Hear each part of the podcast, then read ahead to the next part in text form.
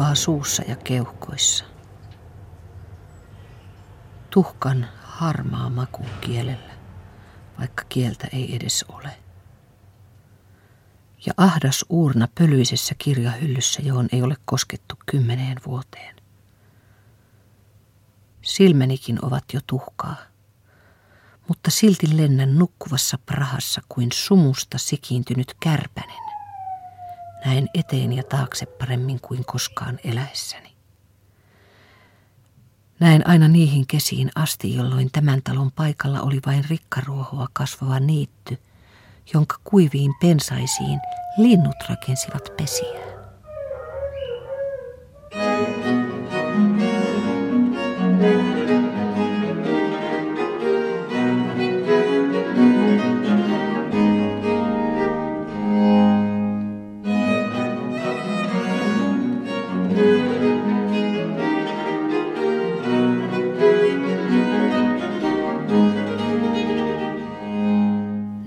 Neljä vuosisataa on kulunut siitä, kun ankarat ohdakkeet ja auringossa siemeniään kypsyttävät unikot vahtivat uhmakkaasti pientä salaisuuttaan.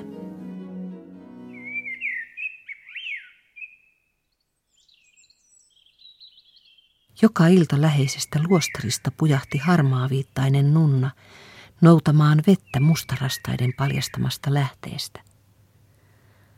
Savinen kannu täyttyi hitaasti – niin hitaasti, että kastanjapuun varjossa odottanut raatimies ehti hyvin laulaa rakastetulleen kauneimmat laulunsa ja suutelemaan moneen kertaan tämän arat sormenpäät, jotka luostarin ruosteiset kobeliinineulat olivat päivän pitkinä tunteina hiertäneet verelle.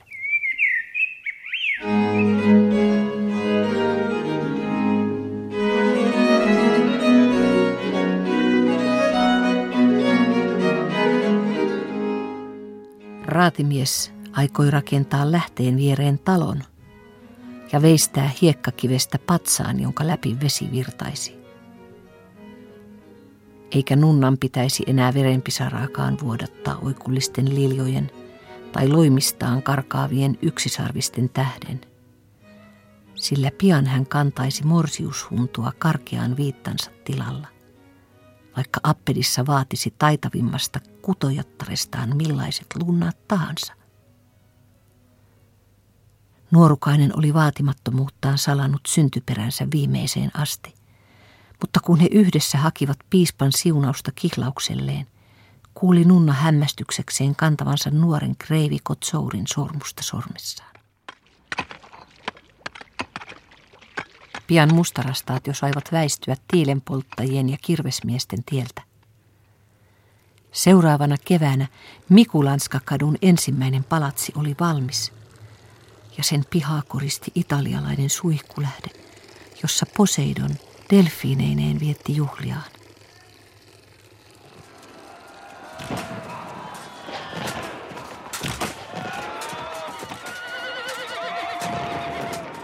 mutta häitä ei koskaan vietetty. Sillä kolmikymmenvuotinen sota vei mennessään vihkipapit ja soittoniekat. Prahan tahraantuessa liekkeihin ja vereen. Saksan keisarin sotilaat hävittivät tieltään kaiken, mikä ei miellyttänyt heidän karkeaa makuaan. Myös Mikulanskalle he tunkeutuivat repien palasiksi niin seinäkoristeet kuin vuodekatoksetkin, ja humalaisella virtsallaan he tahrivat suruttomasti lähteen kirkkaan veden.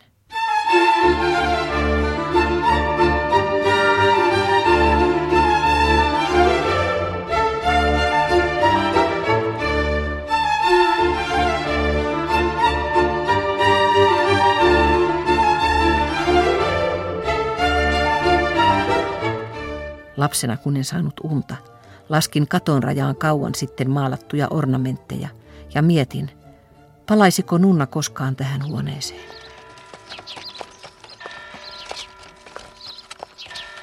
Kaunis sydämisen Kreivi Kotsourin kohtalo sen sijaan oli selvä. Hänen hautansa päällä hyppeli vahingossa ruutuakin. Raatimiehen viimeinen leposia oli vanhan kaupungin torilla, paikalla, jossa muinoin kohosi voitokkaiden Habsburgien hirttolava, narisevana ja tervankatkuisena. Kaksikymmentä aatelismiestä nukkui syvällä kiveyksen alla levotonta untaan, ja kahdenkymmenen mosaikkiristin päällä minä leikin kevyenä kuin sadusta pudonnut vitivalkoinen höyhen.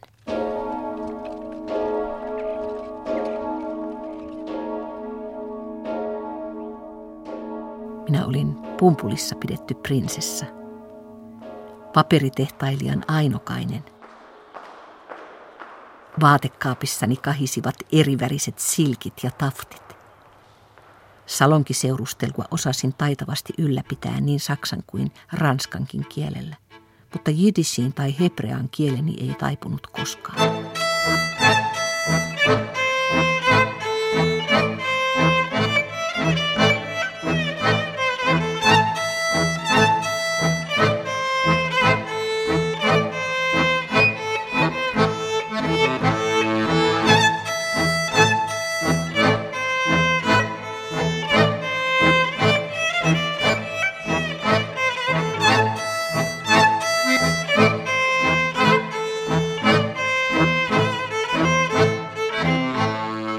isäni syntyi Viinin juutalaiseen lumpunkeräjien perheeseen.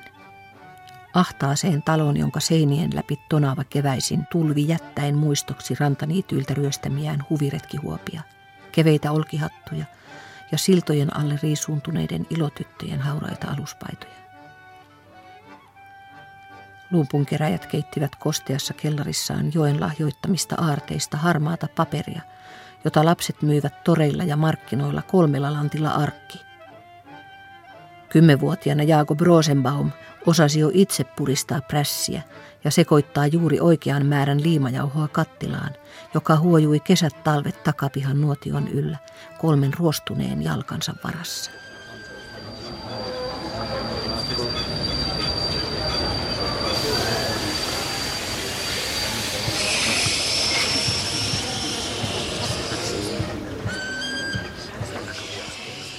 Kun Jaakob vuosia myöhemmin astui ulos kolmannen luokan vaunusta Prahan uudella rautatieasemalla.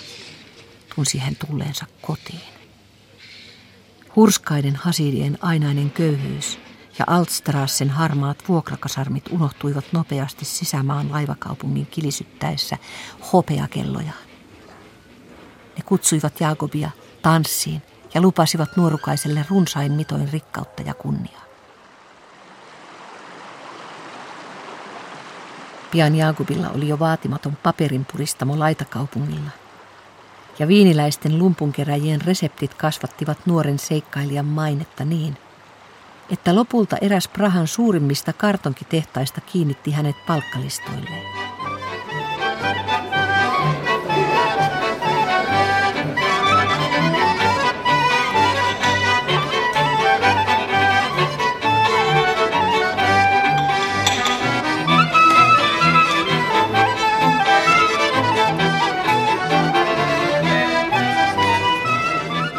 Patruunan tytär Ester teki suorastaan pilaa kaikesta. Hanukkajuhlan aikaan hän lahjoitti Jaakobille paketin, josta paljastui häpeilemätön böömiläinen sijaan makkara. Jaakob tuijotti makkaraa tuntien selässään koko Altstrassen paheksuvat katseet. Mutta Esterin kirkas nauru tuntui lisäävän hänen syntistä nälkäänsä. Hengähtäen syvään hän lopulta uskaltautui haukkaamaan kiellettyä lihaa.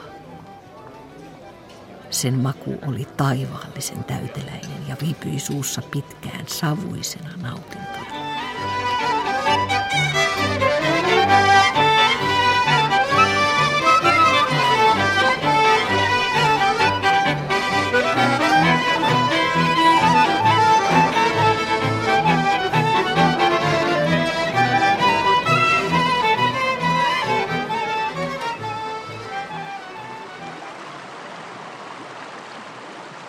Kesällä sulhanen jo puristi morsiammen kättä punaisen hääkatoksen alla.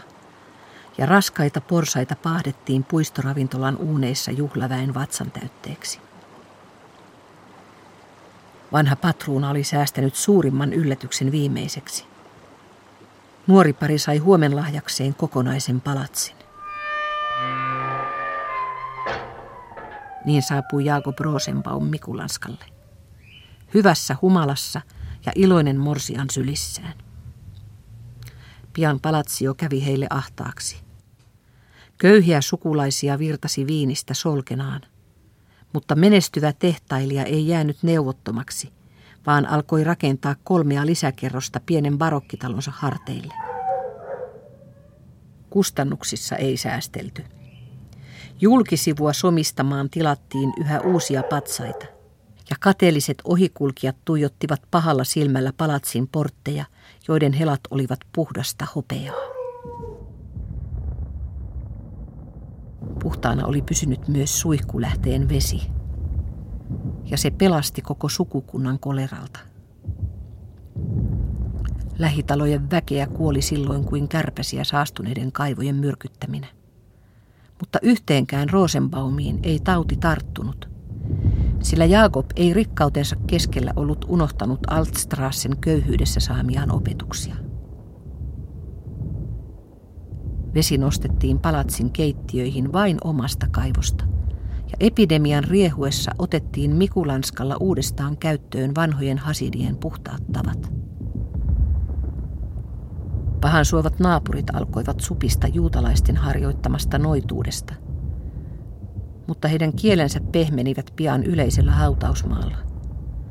Ja taloihin muutti Slesian ja Moravian konstailematonta nostoväkeä. He palasivat jalka- ja käsipuolina ensimmäisen maailmansodan sekavilta rintamilta, asuttaen perhekuntansa Prahaan. Sen tehtaisiin tarvittiin loputon määrä uutta työväkeä Tarovin, Volskin ja Kiralihidan ojissa lahoavien ruumiiden tilalle.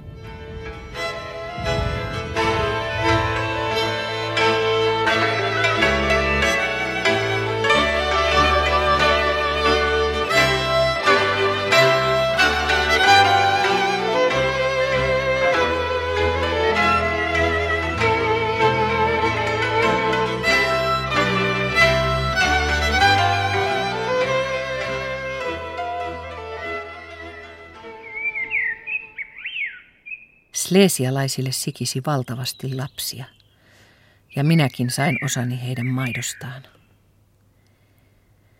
Äitini oli syntymäni jälkeen heikkona kokonaisen vuoden, mutta naapurin lempeä imettäjä pelasti henkeni maalaisrinnoillaan.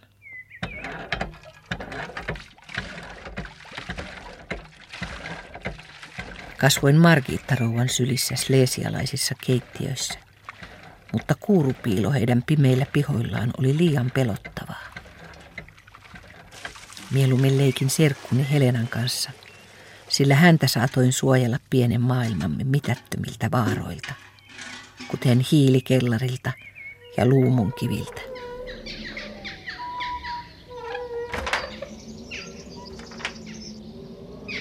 Syksyllä 37 Helena joutui yleiseen sairaalaan umpisuolensa vuoksi enkä enää voinut kulkea suojelusenkelinä hänen rinnallaan. Ja pahempaa oli tulossa. Miten olisin voinut arvata, että rautasängyn kaltereihin oli kiinnitetty keltainen tähti, joka öisin häiritsi Helenan unta myrkyllisillä säteillään?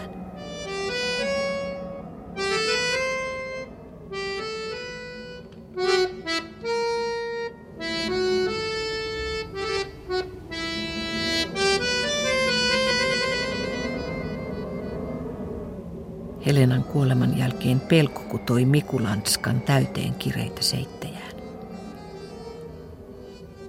Kaupat kieltäytyivät myymästä juutalaisille. En tiedä, miten olisimme hoitaneet ostoksemme, ellei isä olisi ottanut outoa suojattia hoiviinsa.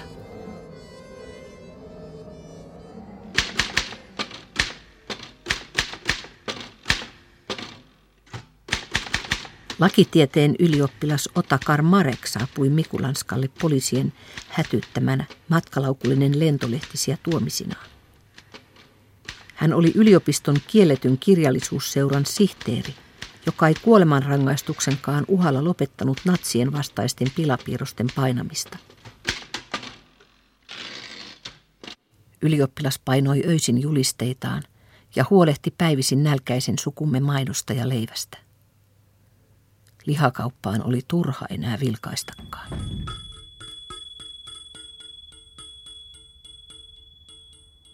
Jos heräsin kesken painajaisteni, puin hiljaa takin ylleni ja livahdin talliin, jossa Otakar sitoi lentolehtisiään tiiviiksi nipuiksi päivän hyökkäyksiä varten. Minä autoin häntä parhaani mukaan, ja Mikulanskan haamut kesyntyivät vähitellen. Ja yhdessä niille oli helppo jopa hymyillä aamun lempeässä sumussa.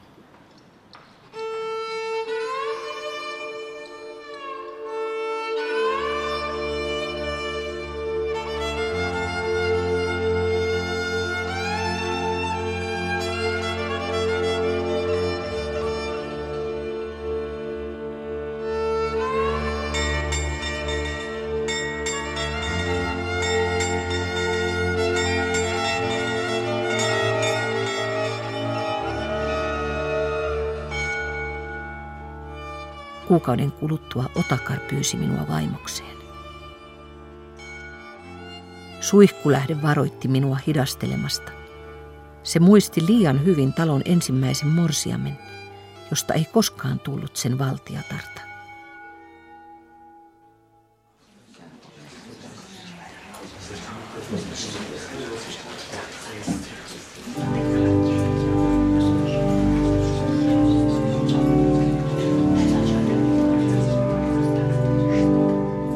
Meidät vihittiin samassa raatihuoneessa, jonka saleissa talomme rakentaja aikoinaan haaveili nunnastaan. Kuten Kreivi Kotsour, oli Otakarkin henkipatto omassa maassaan. Hänet oli etsintä kuulutettu kautta koko valtakunnan, eivätkä natsit perusteellisuudessaan aikoneet jäädä Habsbureista jälkeen. Siitä huolimatta olimme askeleen edellä oman vuosisatamme miehittäjistä. Virttyneeseen shakettiin pukeutuneella sulhasellani oli väärä henkilöllisyystodistus taskussaan. Vihkisalissa hän oli Benjamin Rosenbaum, edesmennyt pikkuserkkuni viinistä. Ja viime hetkellä oli tarvittavat paperit saatu leimattua, vaikka juutalaisten häitä ei enää pidetty suotavina –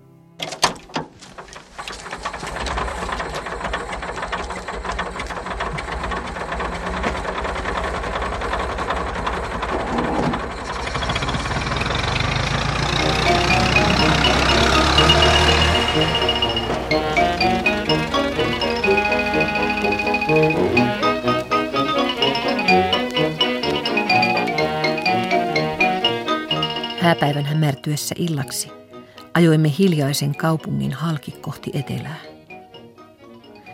Autoon oli pakattu seitsemän matkalaukkua ja puolet paperitehtaan kassakaapin kultaharkoista. Toisen puolen Jaakob ja Ester aikoivat käyttää omaan selviytymiseensä.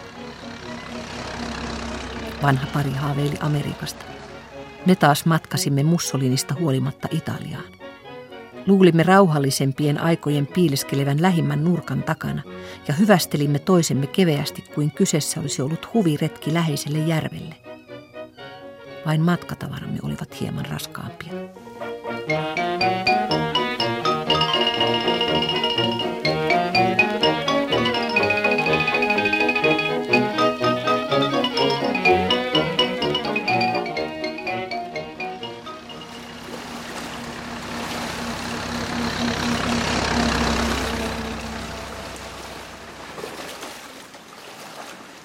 Kun lopulta saavuimme Adriameren rantaan, oli syrjäinen satama täynnä Triesten ja Balkanin pakolaisia. Automme näytti heidän keskellään valtavalta ylellisyydeltä. Lopulta vedin verhot takaikkunoiden eteen välttääkseni heidän väsynyttä tuijotustaan. En pystynyt vielä myöntämään itselleni, että olimme samalla tiellä kaikki – vain kultaharkkomme ja matkasilitysrautamme nostivat meidät hetkeksi rantapulevadilla laahustavan ihmismassan yläpuolelle.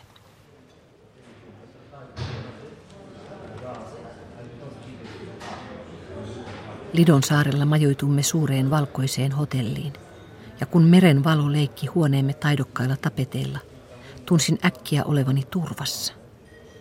Lumotussa vedenalaisessa maailmassa – jonne sodan äänet kaikuivat vain matalina, nopeasti heikkenevinä ääniaaltoina.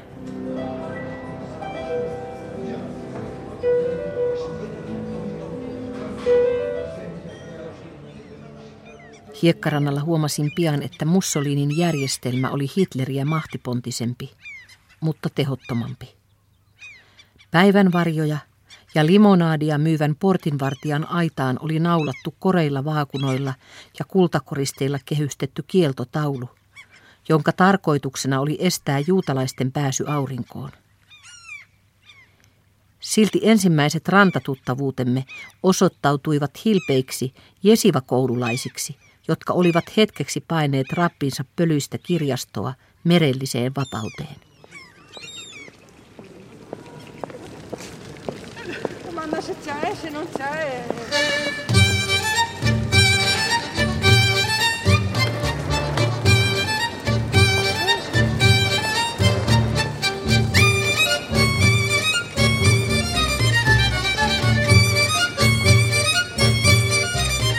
Jesiva-poikien ansiosta tutustuimme myös Venetsian ikivanhaan kettoon. Erään oppilaan isä, Mooses Zaguutto, oli vauras kauppias, jonka talossa oli aina tilaa vieraille. Hänen hilpeässä salongissaan onnistuimme hetkeksi unohtamaan kohtalomme. Mutta palatessamme hotelliin mieleni valtasi alakuloisuus. Muistelin Mikulanskan hilpeitä juhlia ja pitkiä ruokapöytiä – Sukulaisia, jotka aikoinaan olivat olleet minulle vain velvollisuus, jota piti parhaansa mukaan sietää. Kuka tiesi, minne he olivat kaikki joutuneet, mitä leirejä kiertämään ja kuinka moni heistä mahtoi olla enää elossa. Entä Jaakob ja Ester? Yritykseni soittaa Mikulanskalle epäonnistuivat kerta toisensa jälkeen. Numeroa ei enää ollut.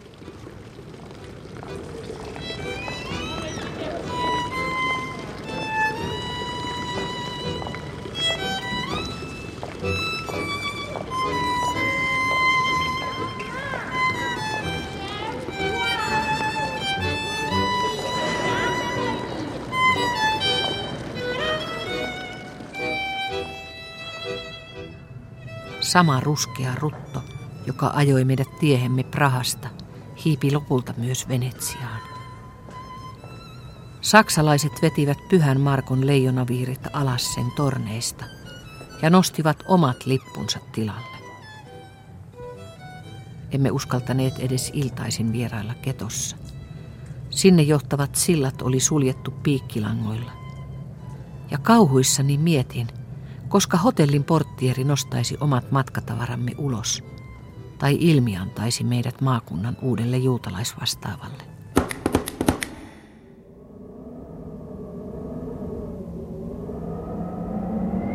Kun talvi lopulta jäädytti laguunit, kuului sakuttojenkin puhelimesta enää vain kohinaa. Joulukuussa getto tyhjennettiin. Niskuroijat ammuttiin sen torille – ja loput asukkaat lähetettiin mantereille pahamaineiseen Fossoolin leiriin.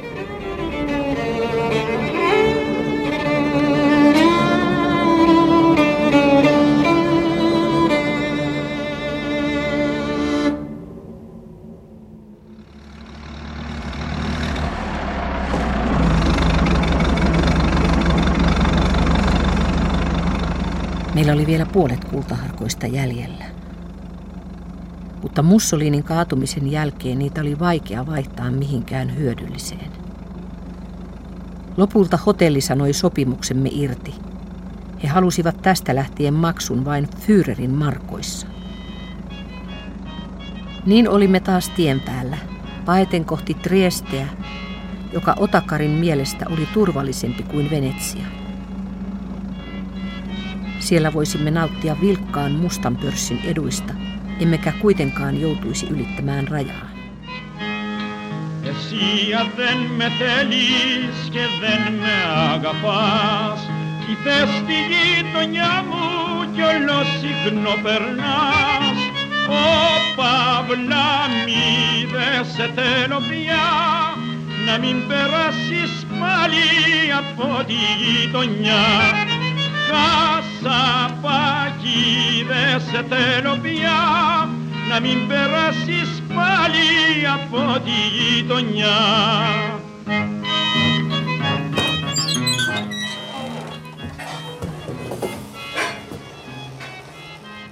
Triestessä vietimme kaksi pitkää harmaata vuotta. Siihen asti sen maanpakolaisuutemme ankeimmat ajat. Taistelimme turtumusta vastaan, pitäytymällä vanhoissa tavoissamme, tahrattomissa säämiskähansikkaissa ja kovitetuissa kauduksissa, vaikka pölyisissä nurkkakapakoissa eleganssimme näytti omalta irvikuvaltaan. Kaukana maaseudulla viiniköynnökset paloivat. Karahviemme sisältö väkevöityi öljyiseksi heinäviinaksi, emmekä armeliaan humalan pehmittäminä lopulta jaksaneet enää edes haaveilla kotiinpalusta.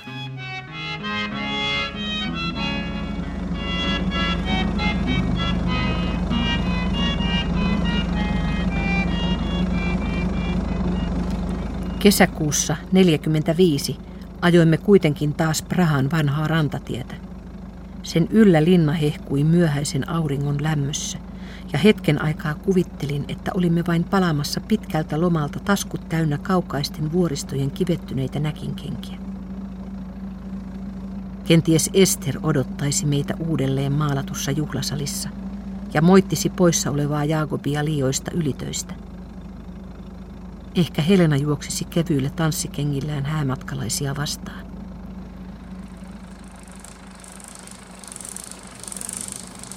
Kun suljin silmäni, olivat he kaikki juhlallisia kuin vanhojen filmien amatöörinäyttelijät.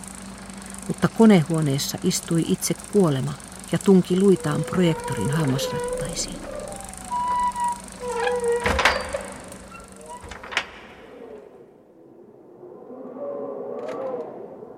Avasin silmäni ja he olivat kaikki poissa.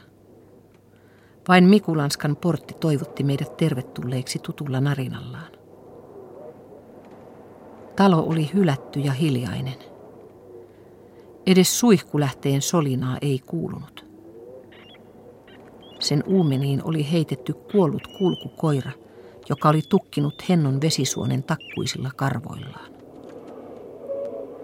Takapihalla lojui sikin sokin mustia arkistokansioita – huolimattomasti revittyjä asiakirjoja ja saksalaisia sanomalehtiä, joiden fraktuurakirjaimet laskivat pelkurimaisesti alleen halpaa ja tahmeaa painomustettaan.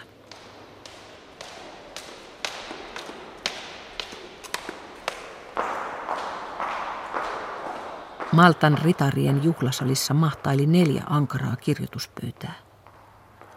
Loputon määrä kattoon asti kohoavia hyllyjä – ja järjettömän kokoinen kirja, jonka hakaristillä somistettua kantta pystyin vain vaivoin rauttamaan.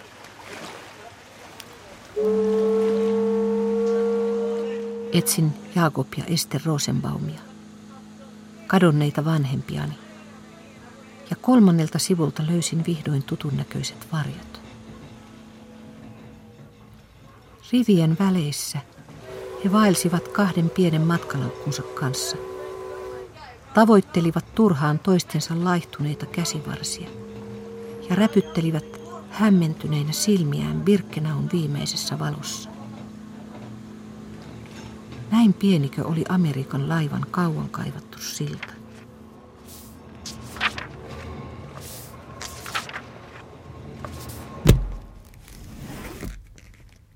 Suljin kirjan ja halusin oksentaa sen päälle.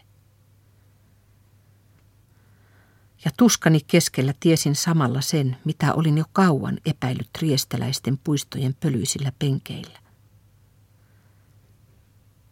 Olin raskaana ja lapsi liikkui kohdussani hiljaa.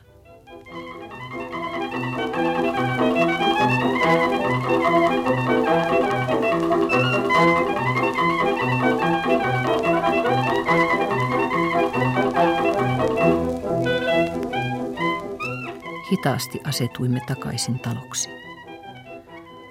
Hakkasimme polttopuiksi natsien raskaat kalusteet ja käytimme sytykkeinä heidän loputtomia listojaan ja luetteloitaan.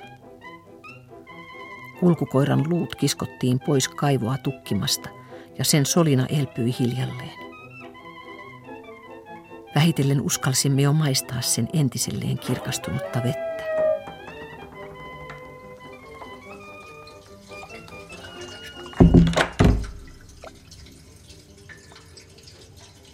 Samaan aikaan kun vatsani kasvoi, alkoi asuntomme kummallisella tavalla pienentyä. Ensin katosivat juhlasaliin vievät portaat. Eräänä aamuna niiden paikalla oli vain halvalta laastilta lemmuava seinä, jonka takana työmiehet torailivat.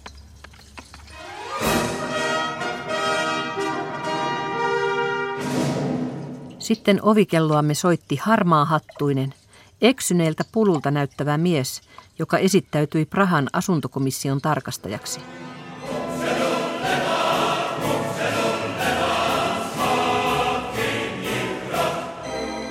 Anteeksi pyydellen, hän halusi kuluneella metrin mitallaan koluta huoneemme viimeistä sopukkaa myöten.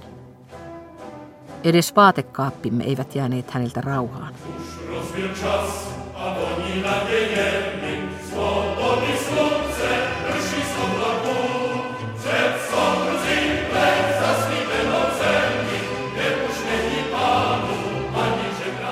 Kun olimme jo unohtaneet pilapuheiksi väljähtyneen vieraan, palasi hän luoksemme sulkasatoinen hymy huulillaan.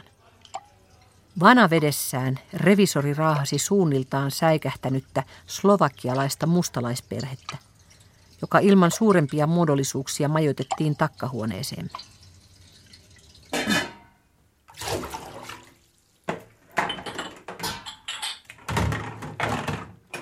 Kun uudet naapurimme olivat edenneet ruokalistallaan kaupunginpuistosta pyydystettyihin siileihin asti, oli sosialismi jo seppelöinyt ensimmäisen presidenttinsä. Clement Kotwaldin kunniaksi saimme taas uuden asukkaan ennestäänkin ahtaaksi käyneeseen palatsiimme. Mies oli ensi näkemältä vaatimaton ja hiljainen, mutta hänen pöytätapansa paljastivat kaiken – Tyynesti hän leikkasi savipadassa kypsytettyä siiliä kuin parhainta kananpoikaa.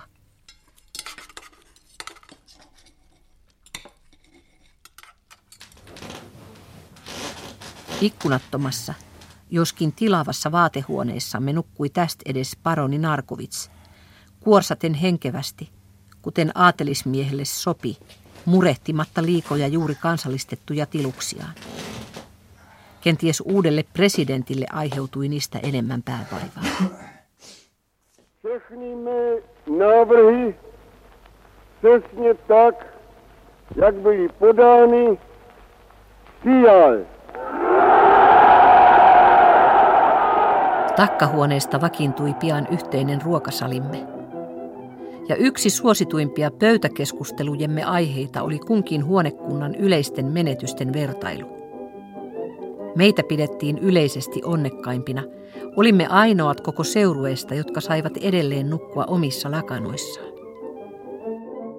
Iltaisin meillä oli olosuhteisiin nähden jopa hauskaa. Narkovits muisteli sukunsa mustien lampaiden edesottamuksia. Me huvitimme asukkaitamme kuvailemalla Venetsian karnevaalimenoja. Rusenkot taas lauloivat markkinatelttojen lauluja – karpaateilta tuodun haitarinsa säistyksellä ja näyttelivät sormillaan varjokuvia huoneen poikki vedettyä lakanaa vasten.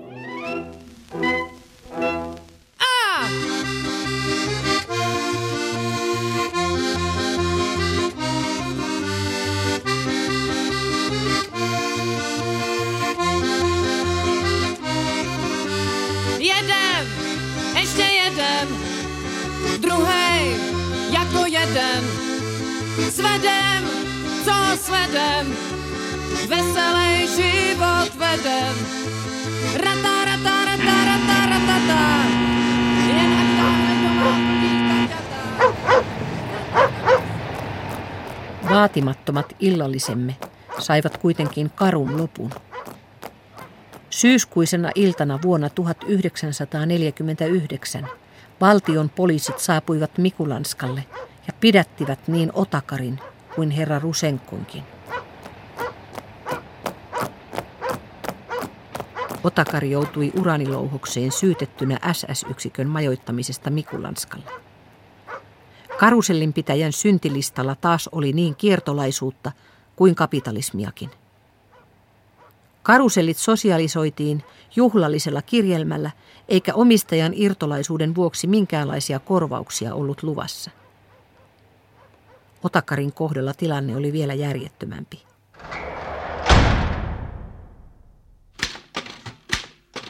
Tuomio oli ehdoton. Olimme kenties joskus olelleet ulkomailla. Se oli meidän ongelmamme. Isänmaata kiinnosti vain kiinteistön luovutus vihollisen käyttöön.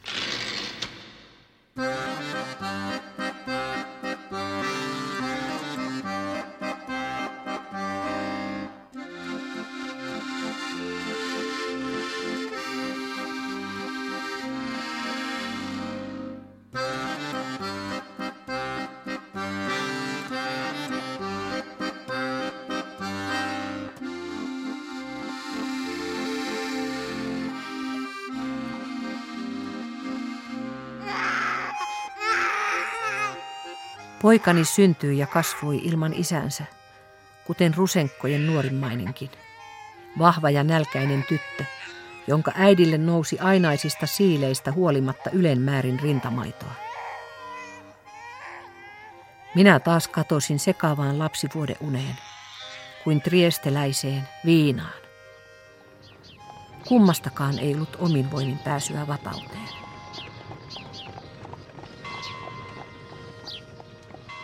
Lapsemme varttuivat yhdessä kuin kaksoset, Rusenkon naisten ottaessa vähitellen haltuunsa varhaissosialismin hankaloittaman taloudenpidon. Kun yksi heistä jonotti hiiliä, pysytteli toinen leipäjonossa vaihtaen samalla perintöhopeita ruokakuponkeihin ja viinaoikeuksia kultasormuksiin. Kolmas sisar puolestaan istui rotundan kapakassa pelaten mariassia tai verbeeliä rahasta.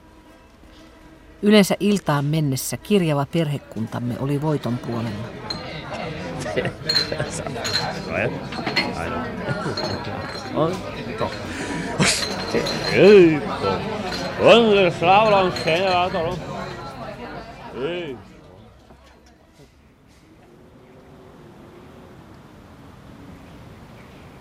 Vuoden kuluttua olimme saaneet sen verran rahaa säästöön – että saatoimme lähteä etsimään kadonneitamme. Rusenkot ostivat aseman takaisesta basarista vanhan Skodan. Paroni järjesti sen tankin täyteen bensaa ja hitaasti lähdimme nousemaan kohti reunavuoria meluavan ylikuormamme kanssa. Mietin hiljaa, miten erilaista oli matkanteko ollut hyvin vahatulla T-Fordilla – nyt ainoa turvani oli kolmessa mustalaissisaruksessa ja vanhassa aatelismiehessä, joka ei edes ymmärtänyt surran menetettyjä tiluksiaan.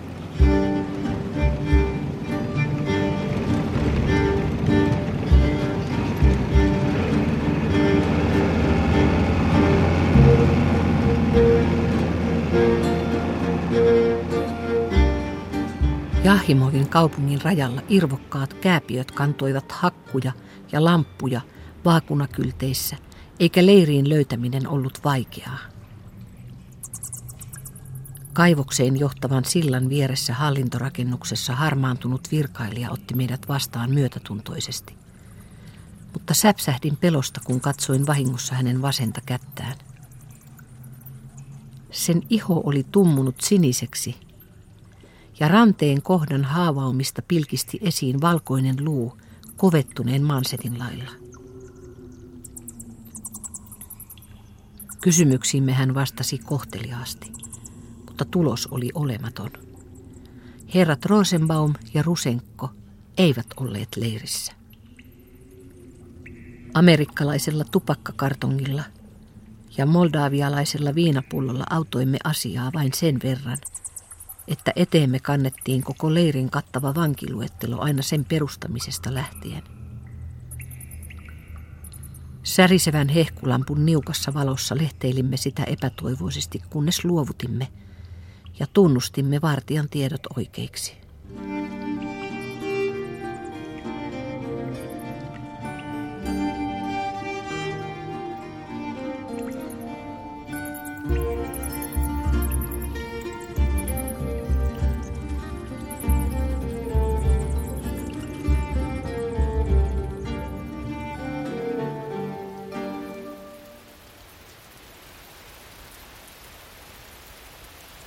Vuoren ääriviivat pehmenivät tihkusateessa ja sen rinteille huolimattomasti levittäytynyt kaupunki kätkeytyi hämärään kuin häveten meille tuottamansa pettymystä.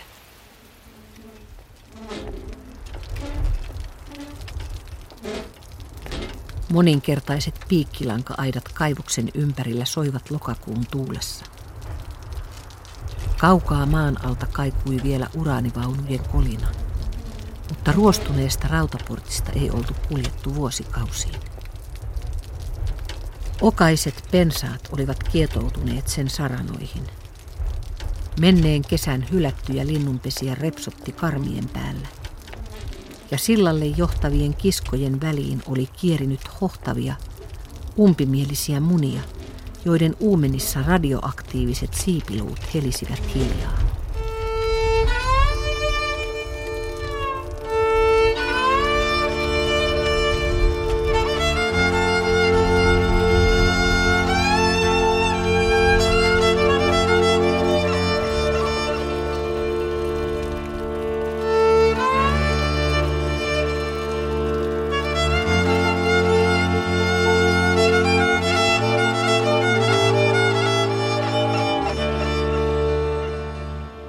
Palasimme kaupungin keskustaan.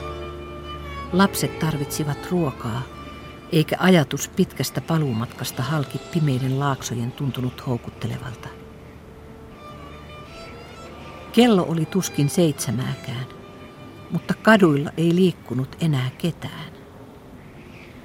Vasta ulosmenotien varrella vaatimaton kyltti kertoi hospodan olevan auki.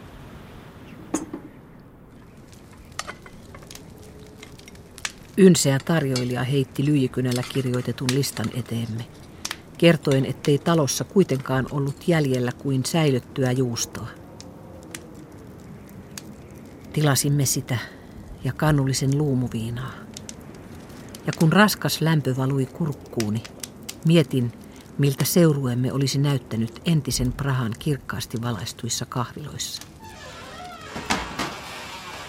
Kapakka pysyi vihabielisenä ja hiljaisena kunnes juuri ennen lähtöämme saliin astui sateen kastelema vanhus, joka myi kotitekoisia kynttilöitä.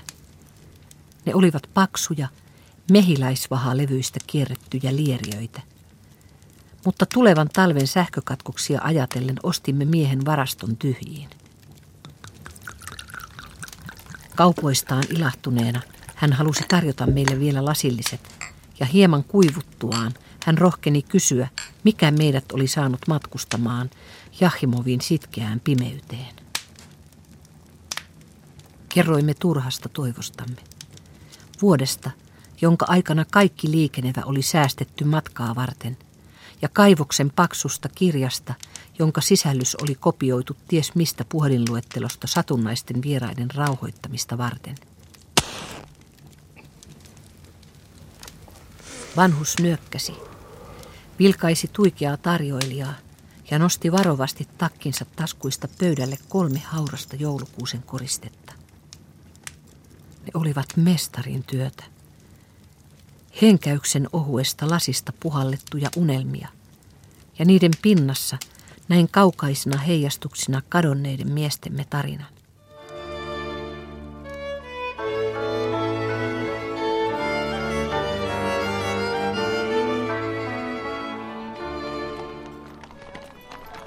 Jahimoivin takaiset kylät olivat vuosisatojen ajan olleet saksankielisten lasinpuhaltajien valtakuntaa.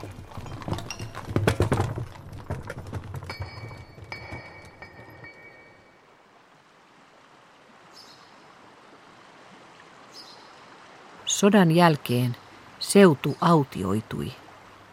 Sudetti saksalaiset karkotettiin uusien rajojen taa ja Gottwald näytti mahtinsa myös vesien suhteen. Stalinin lailla hän rakasti tekojärviä, patoja ja suuntaansa muuttavien joenuomien voimaa.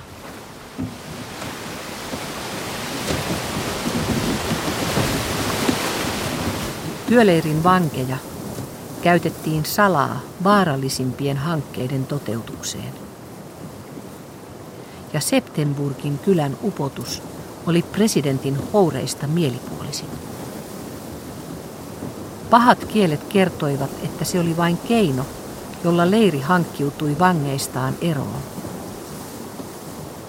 Miehille oli annettu tehtäväksi torin lasihyttien varastojen tyhjennys samaan aikaan kuin Laaben yläjuoksulla jo fanfaarien soidessa avattiin valtavat patoluukut.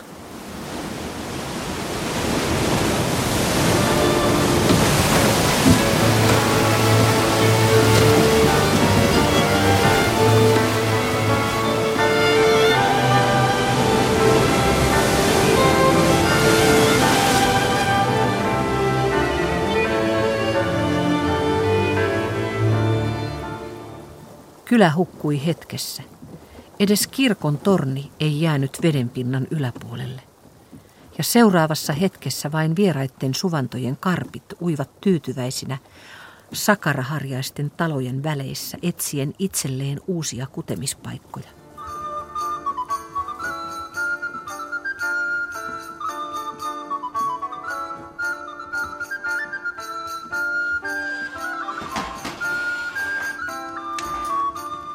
Vanhus katseli joulukoristeittensa syviä varjoja vielä tuokion, vetäen sitten taskustaan viimeisen yllätyksensä. Septemburgin matkalla olleet rangaistusvangit olivat saaneet luvan pysähtyä hänen pihassaan juomassa vettä. Ja pumppaamisen lomassa muun miehistä oli jättänyt tahallaan kaivonkannen alle viestin.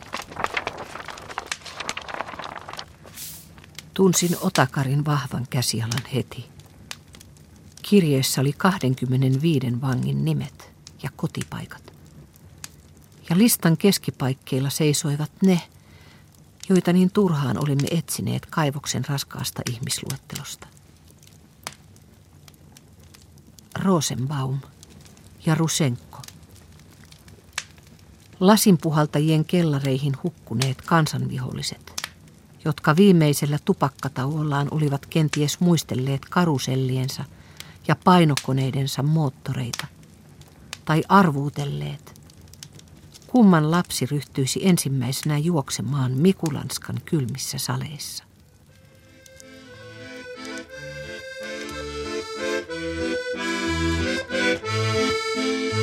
Ten vítr, co mě všechno kolem, pře se mnou jak chvojím nad vánočním stolem. To vítr, jen vítr, jen vítr se mnou zbyl, sebou